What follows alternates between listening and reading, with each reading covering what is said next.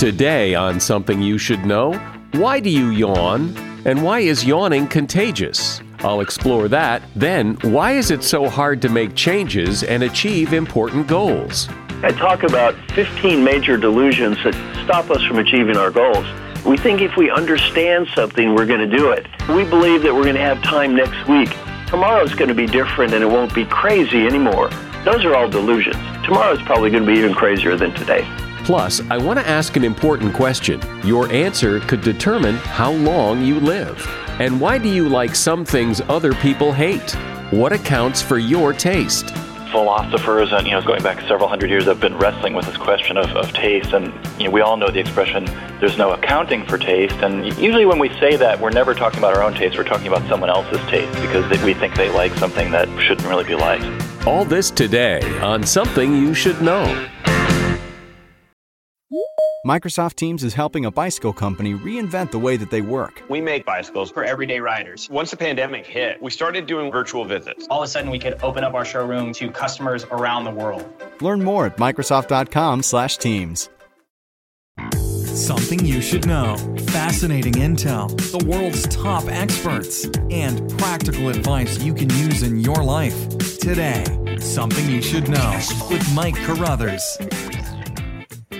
Hi, welcome. And we begin one of the final episodes of 2018 with the question why do you yawn?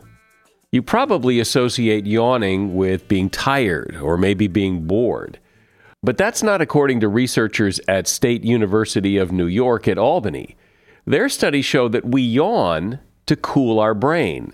Your brain, like a computer, operates best when it's cool, and yawning seems to help do just that and as a result, your brain works better.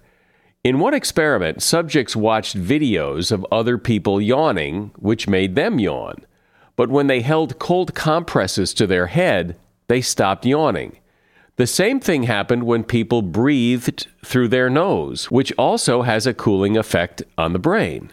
But why is yawning contagious? I mean, I'm sure you've had the experience of watching someone yawn and then you yawn. Well, the researchers theorize that this is for self preservation of the group. To remain vigilant against danger, if one person yawned, everyone yawned to optimize the brain to be more alert.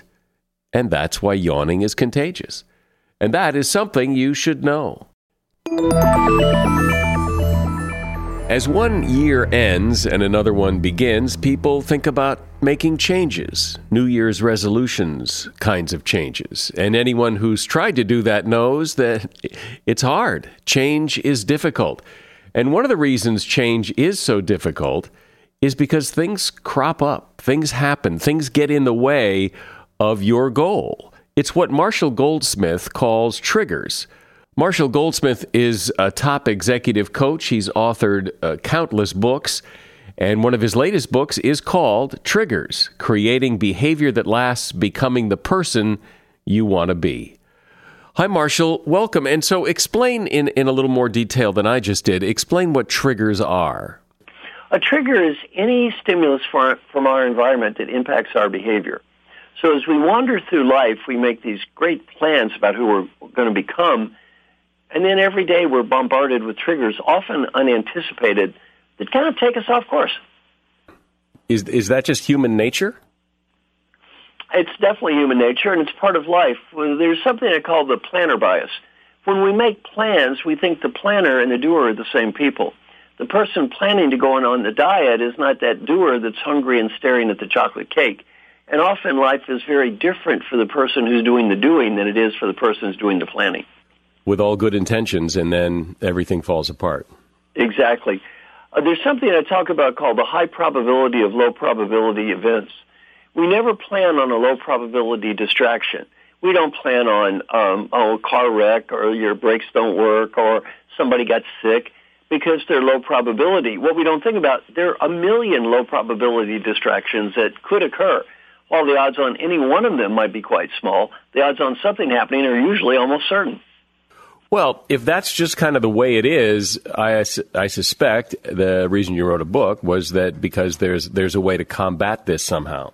Exactly. Well, let me tell you one thing I do, and it's something I highly recommend. I'm now going to teach you something that takes two minutes a day, costs absolutely zero, and will help people get better at anything. Now your listeners are probably a little skeptical, thinking, wait a minute, two minutes a day costs nothing. Help me get better at almost anything. Sounds too good to be true. I'll also predict half the people that start doing this will quit in two weeks. And you won't quit because it doesn't work. You quit because it does work. This is called the daily question process. How does it work? Every day you get out an Excel spreadsheet. Make a list of the most important questions you need to challenge yourself every day in life. Friends, family, health, business. Every question has to be answered with yes, no, or a number. Yes is a one, no is a zero or a number. Seven boxes across, one for every day of the week. Fill it out every day. At the end of the week, you get a report card. And what I always tell people in the corporations I work for is uh, that report card at the end of the week is not going to be as pretty as the value plaque you got stuck up on the wall. Because when we do this every day, you know what you quickly learn? Life is really easy to talk and hard to live. This will help you get better at almost anything. You have to have the courage to do it. I pay a woman to listen to me describe my questions and answers every day. Why do I pay her to do this? Probably wouldn't have the courage to do it myself. It's just too hard. It works. It's not easy though. Well, true for so many things in life. We think we're going to do the right thing, and then and then we get distracted. We get torn or pulled into another direction, and it's hard to stay on course. Well, the other thing is we have too much ego and pride, and we think we can do everything on our own. Uh, one thing I'm proud of is I kind of changed the world of executive coaching from you know fixing losers to helping winners. My coaching clients, and 27 of them wrote endorsements for the book these are CEOs or could be CEOs of huge organizations. They're mega successful people. And why do they have a coach? Because they want to get better. Why do the top 10 tennis players have coaches? Because they want to get better.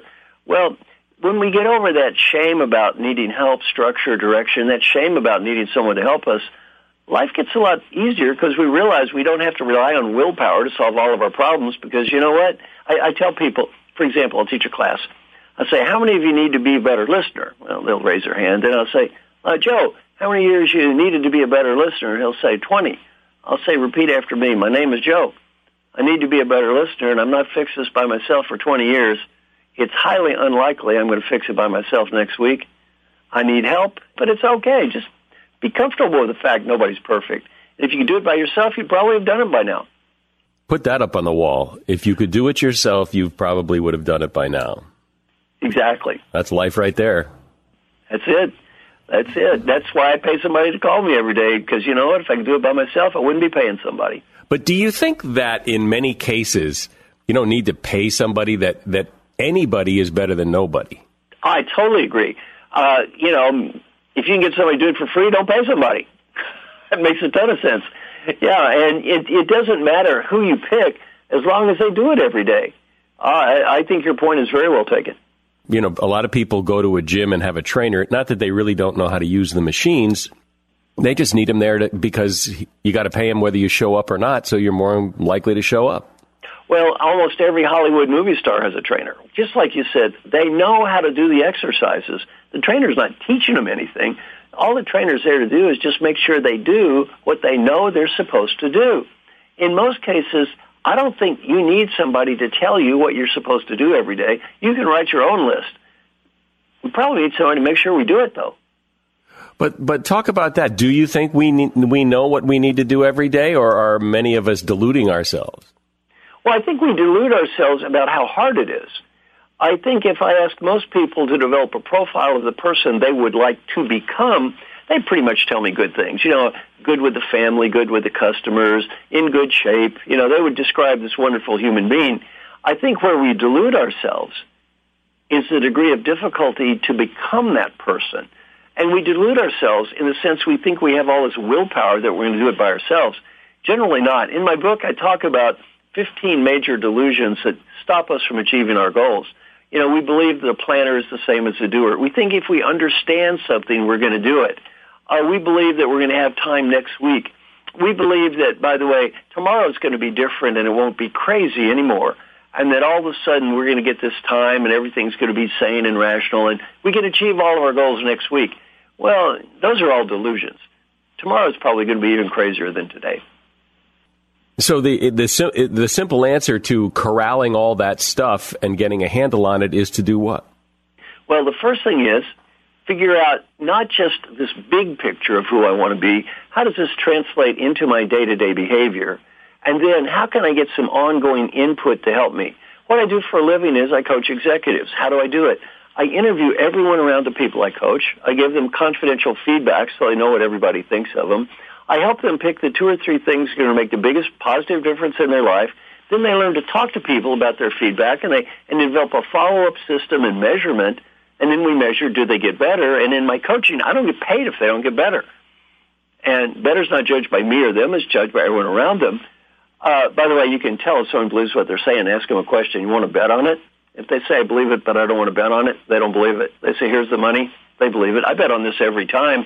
And you know what? They almost always get better. Why is this so hard? I think one reason it's so hard is that we underestimate temptation. We underestimate distraction. I, I have a little verse from a song there in the beginning of the book, and it says, uh, "From the." Do you know that song, "Bird on the Wire"?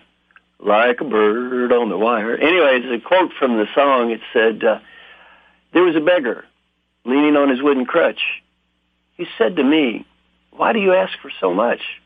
Well, you see, the trigger was the beggar. Why do I ask for so much? Why don't I just be happy? Then the second verse is, there was a pretty woman leaning in her darkened door. She cried out, why not ask for more? Well, that's kind of the way life is. As we go through life, we are bombarded with these stimulus and idea. Oh, and we're also given an illusion.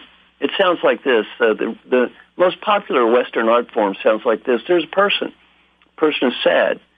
They spend money, they buy a product, and they become happy. It's called a commercial. I don't know if you've ever seen one of those before, but we see millions of those things every day. So we are constantly barraged with this message of, you know, all I have to do is pay this money or buy this coach or read this book and all of a sudden life's going to be just fine. Not quite so simple. It's the day to day to day work and discipline. It's basically having the courage to look in the mirror, the humility to admit we need to improve, and the hard part is the discipline to follow up day after day after day and make sure we actually do it. I'm talking with Marshall Goldsmith. He is an executive coach and author of the best selling book, Triggers. Do you own or rent your home? Sure, you do. And I bet it can be hard work. But you know what's easy? Bundling policies with Geico. Geico makes it easy to bundle your homeowner's or renter's insurance along with your auto policy. It's a good thing, too, because you already have so much to do around your home. Go to geico.com, get a quote, and see how much you could save. It's Geico Easy. Visit geico.com today. That's geico.com. Do you own or rent your home? Sure, you do. And I bet it can be hard work. You know what's easy? Bundling policies with Geico. Geico makes it easy to bundle your homeowner's or renter's insurance along with your auto policy. It's a good thing, too, because you already have so much to do around your home. Go to geico.com, get a quote, and see how much you could save. It's Geico Easy. Visit geico.com today. That's geico.com. You know, it makes you wonder. People are so interested in self improvement I mean, how many books and seminars and all, this kind of self improvement material that's available for people because clearly the desire is there, but the follow through isn't. It, it, people want to change, but they have trouble change. Why is it so hard? Well, um, in, I'm one of the few teachers you've ever met that's actually measured that people go to my courses. Do they do what I teach and do they get better? And, you know, the people that do the stuff get better not surprisingly, people who do absolutely nothing, well, I have good news. They don't get worse. They just don't getting better. They stay the same. Well, you know, if you don't have ongoing measurement, discipline, follow-up, you don't have ongoing help, some ongoing structure, some ongoing direction, you're not going to get better because you read a book. And what do I tell my coaching clients? You're not going to get better because you have a coach. If you get better, it's not about me, it's about you. I mean, I can give you ideas, but you're the one that's got to do it you know, Arnold Schwarzenegger got a great quote. He said, nobody got muscles by watching me lift weights. Well, the key is not understanding the theory of weightlifting. You got to lift weights. When my book, What Got You Here Won't Get You There, was the number one best-selling business book in the United States, The number one best-selling diet book sold 10 times as many copies. Americans get fatter and fatter and fatter while purchasing more and more diet books. If buying diet books would make you thin, Americans would be the thinnest people in the history of the world. Well, you don't lose weight because you buy a diet book. You got to go on a diet. And you got to stick with it. And you got to stick with it. Oh, another delusion is, well, once I get better, that lasts forever. Well, you see that in diets all the time. Once people start looking good, what do they think? I don't have to be on a diet anymore. Well, the bottom line is you got to keep going for if you want to get better at something and you want it to be part of your life, you have to make it part of your life and you have to at least try to do it every day because if we don't, it's it's not going to last anyway. Some people though seem to handle this kind of naturally. They uh, they what do they have some sort of self motivation, self what is it that makes those people more able to do this? Well, I think, you know, for everybody, it kind of depends on the task. Now, you see some people and they're good at working out.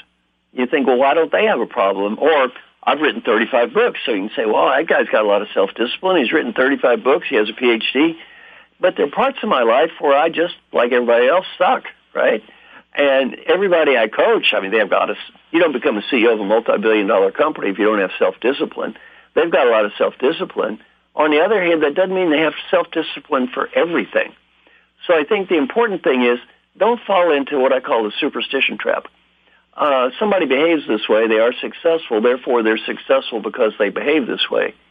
Everyone I coach is mega successful when they behave the way they behave, and every one of them is successful because they do a lot right and a few things that don't make any sense.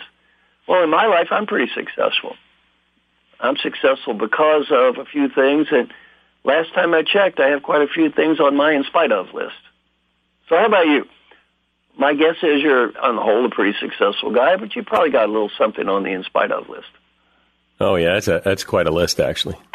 An impressive list. But do you do you think that uh, th- that even though those people who do this pretty well, but still have a few things on that list, feel just as bad about the things they don't do as the people who have lots of things on the list they don't do? Well, actually, they're often more likely to correct the things that they need to correct than the people that have even more things to improve. You see, the, some of the greatest leaders I met, why are they great? They keep trying to get better you know, why are they great? I mean, I'm I'm coaching the CEO of Pfizer, and his feedback is very good. After a while, I said, I'm not sure you need me as a coach. He said, No, I want you to keep working with me. I said, Why? He said, Number one, I can always get better. Number two, though, I want everybody else to get better. And as a leader, I want them to see that I'm trying to improve. And that I'm not better than them or talking down to them. I'm just like them. Well, to me, if you want other people to try to get better, let them watch you try to get better. Don't give them sermons about the value of trying to get better. And I think we can all improve. Ironically, the answer to that question is, in many cases, I'm like all educators. The people I coach that want help the most are often the ones that need it the least. And the people that need help the most are usually the ones that want it the least. Right. Uh, so you're preaching to the choir, really? Well, kind of. I'm preaching to people that are already good who are trying to get better, not disasters who don't want to get better. And if you look at this school, right, which parents tend to show up?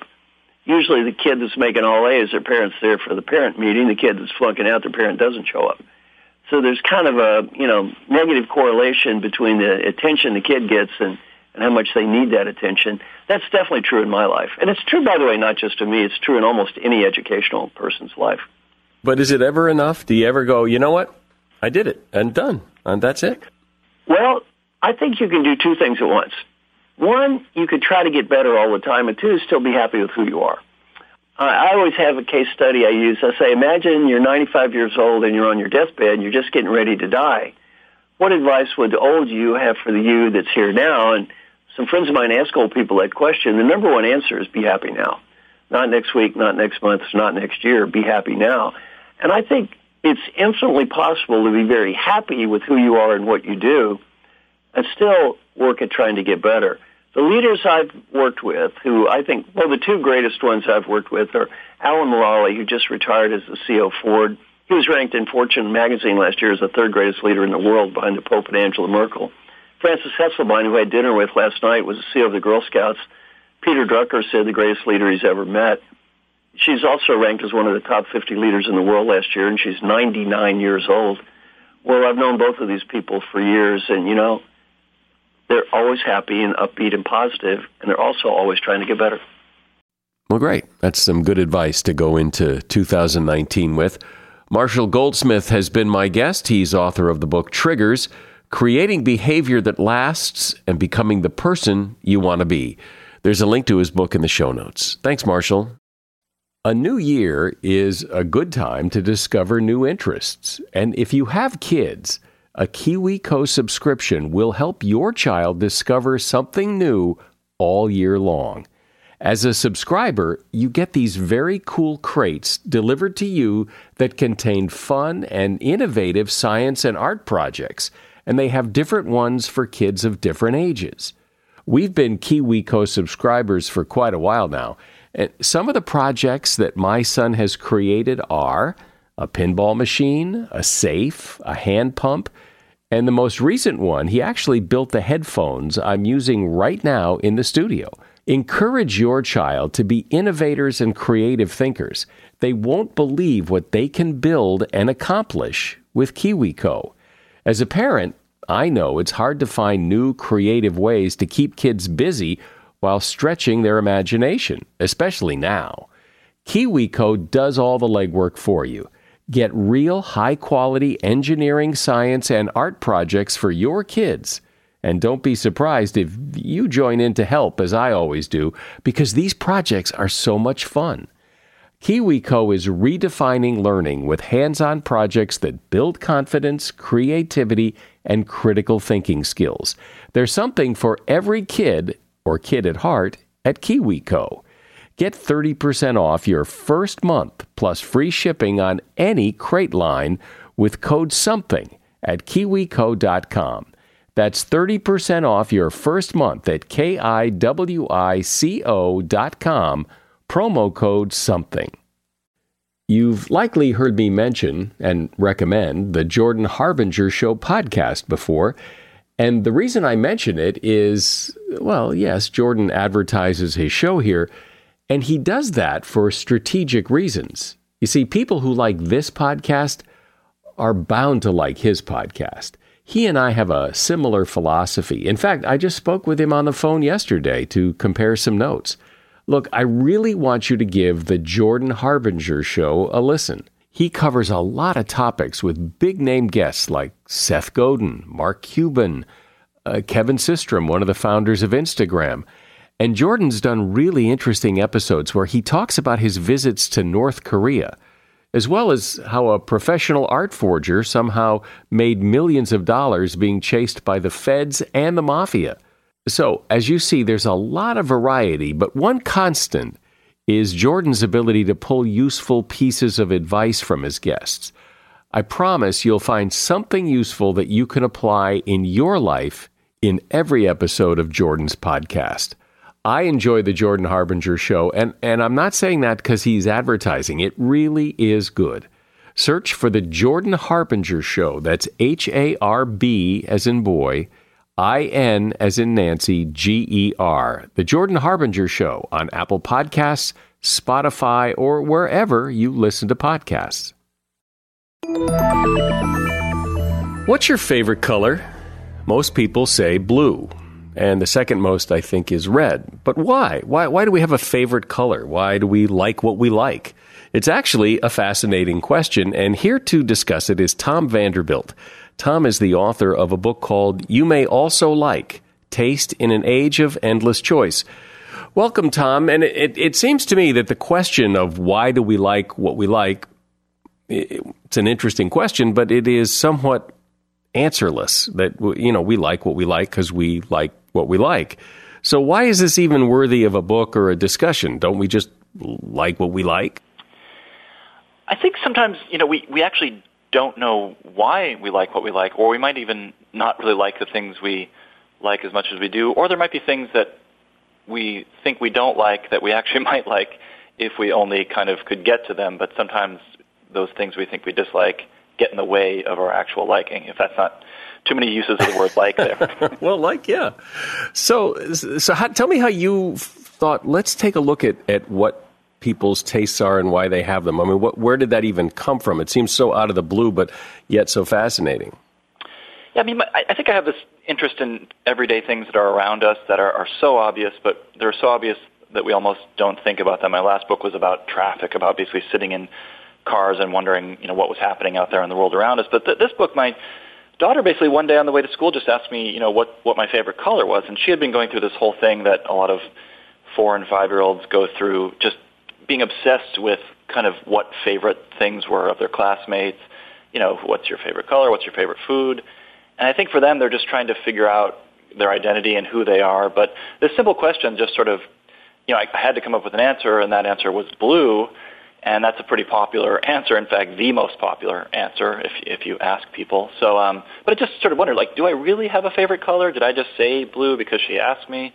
And I started to wonder about all sorts of other things in the world out there: music, food, movies, art, and you know, things that you nowadays you're asked to kind of express your opinion in all kinds of ways, from Facebook pages uh, onward. But um, so that that's simple question from a four-year-old kind of set me off on this path. Yeah, well, if someone were to ask me what my favorite color is, I would probably say blue too, as I, guess most people do. But but I don't know that it's really my favorite. I mean, I like all the color. I don't have any big, I don't have any big allegiance to blue. I mean, what what often happens, you know, there's something called uh, availability bias that psychologists talk about. Sometimes the thing that's most obvious in our minds is the thing that springs to mind when we're asked a question like that. So, but this kind of ties into what one theory is to why we might like the color blue the most, which is that it's called the ecological valence theory, and that's just a fancy way of saying basically we like the we like the colors most of the things we like the most in the world. And blue, you know, has some pretty good things going for it. You have the sky, uh, water. You know, the, the images of, of blue are quite positive. Um, you know, red is the second most popular, and, and that you know that has some good things too. But they've done experiments where if you kind of show people pictures of negative red things like like like wounds um, with blood, people's liking for red will go down slightly, and you can play with this in all sorts of pretty fun ways. You know, showing Republicans blue, Democrats red, and you know, especially if you're on election day, those those likes and dislikes will go up for each of those colors.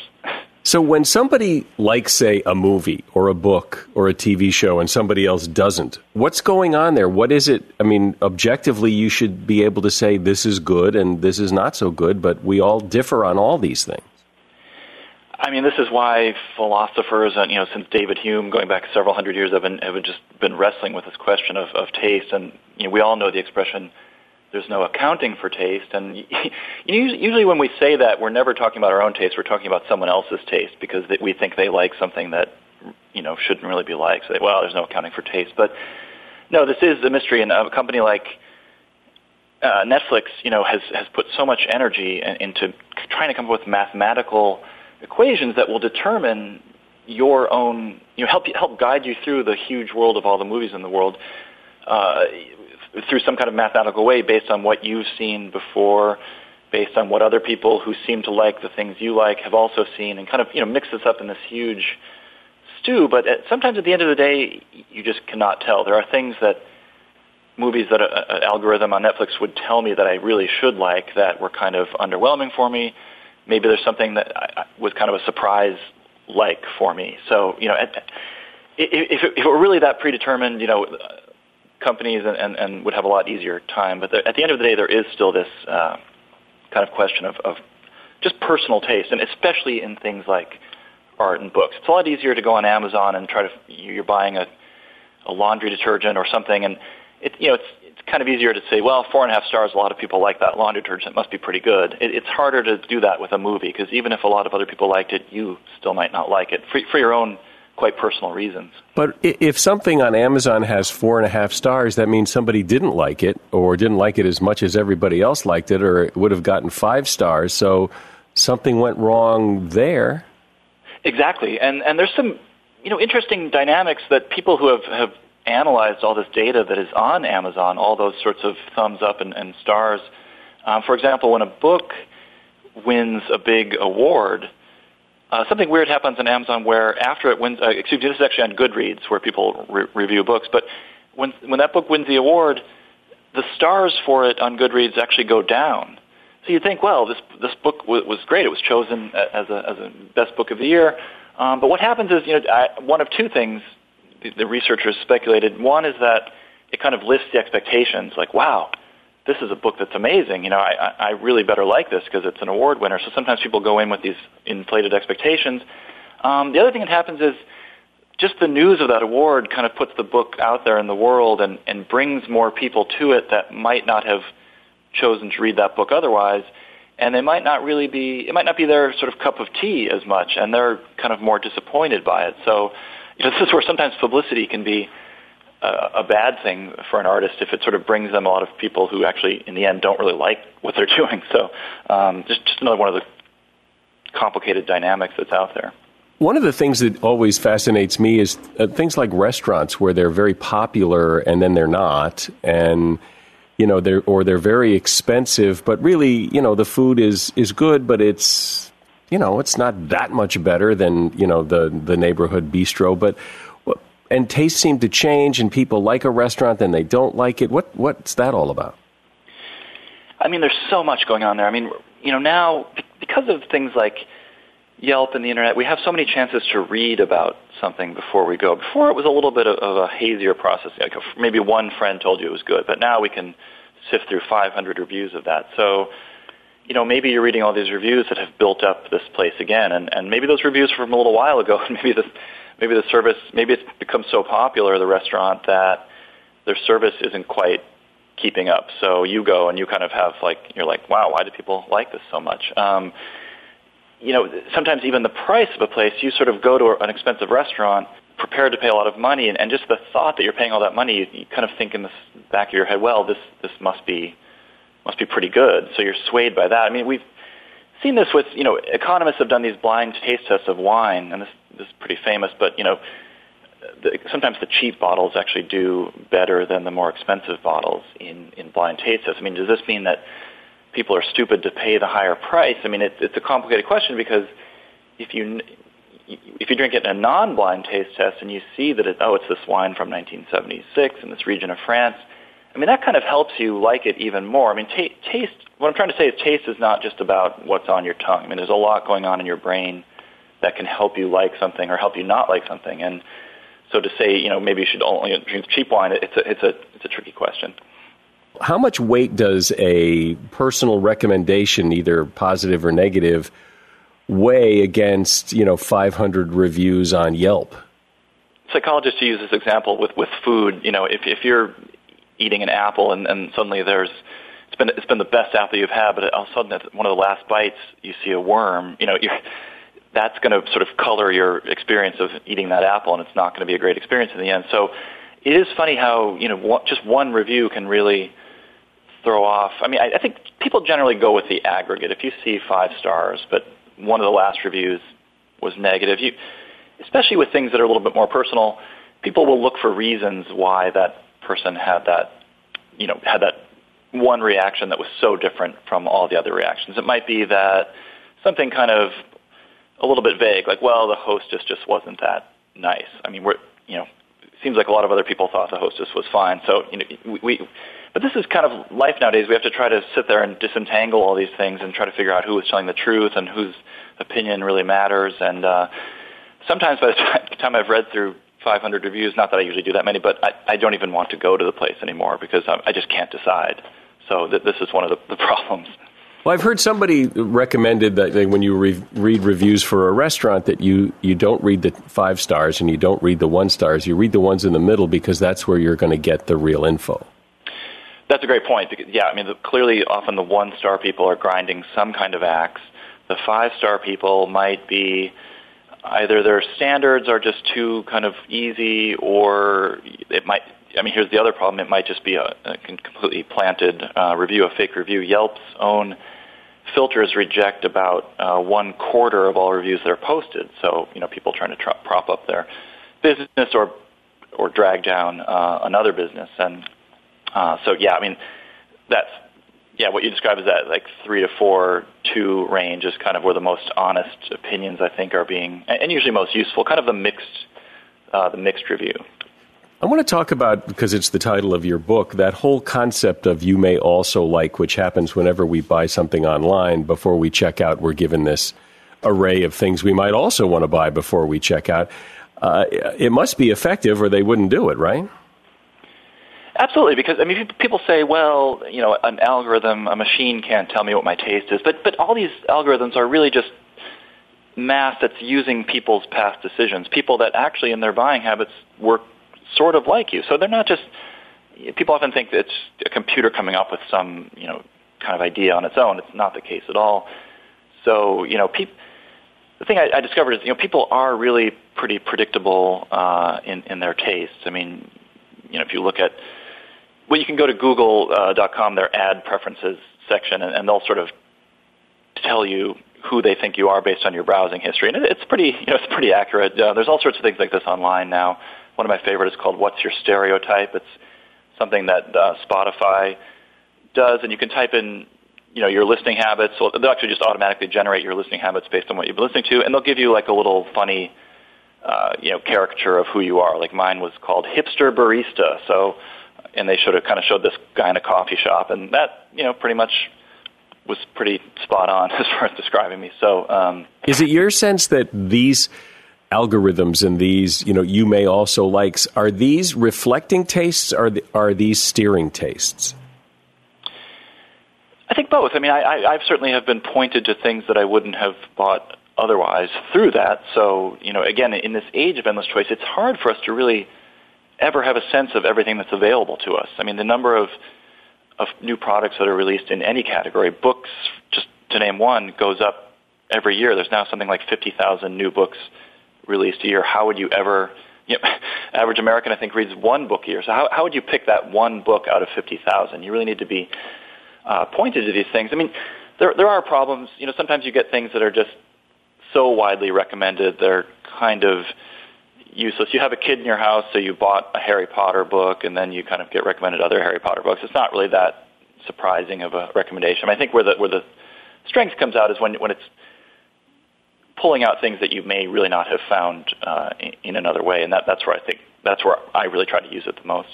When the dust all settles from this, as you look at all this research and all these uh, tactics that retailers use and all these choices we have, I mean, ha- has your buying decisions have they been altered now? Do you are you like on to them kind of thing?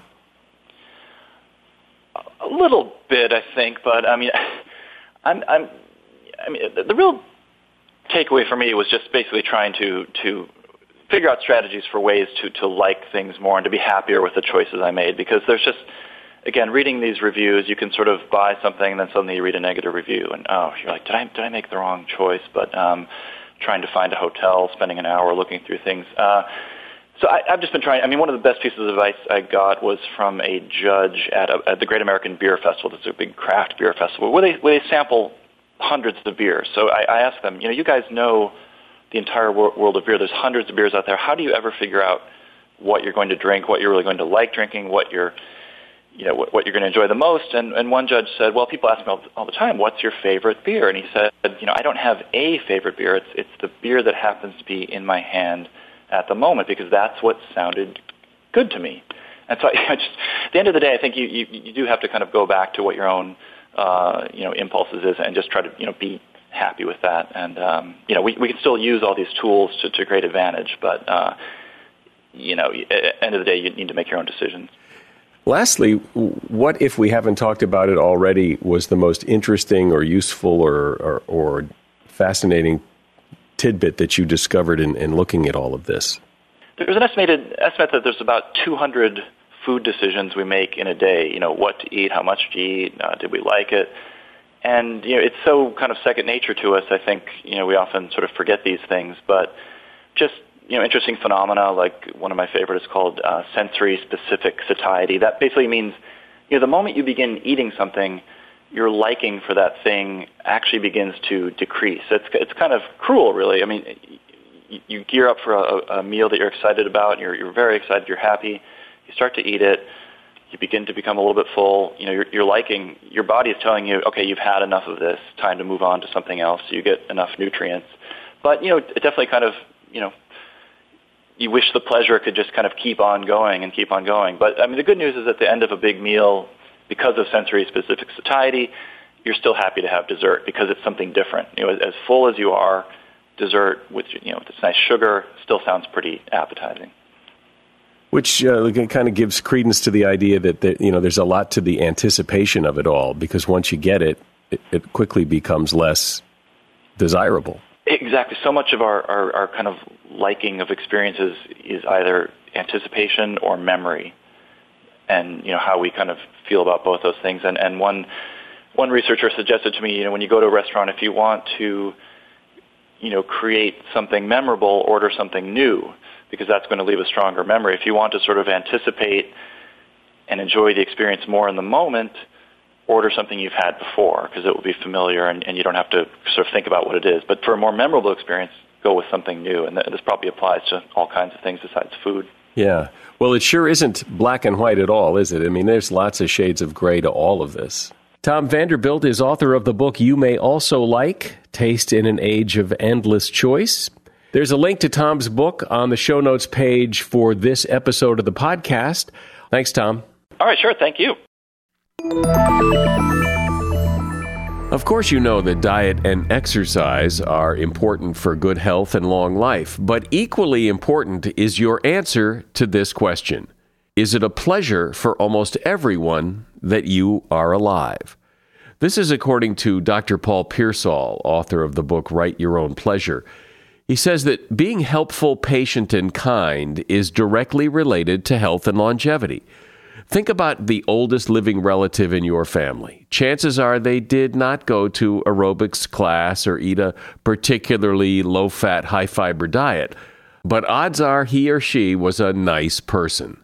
Solid research shows that relaxing and enjoying your life and helping others enjoy theirs is great medicine for you and the people in your life. And that is something you should know. That's the podcast today. I'm Mike Carruthers. Thanks for listening to Something You Should Know.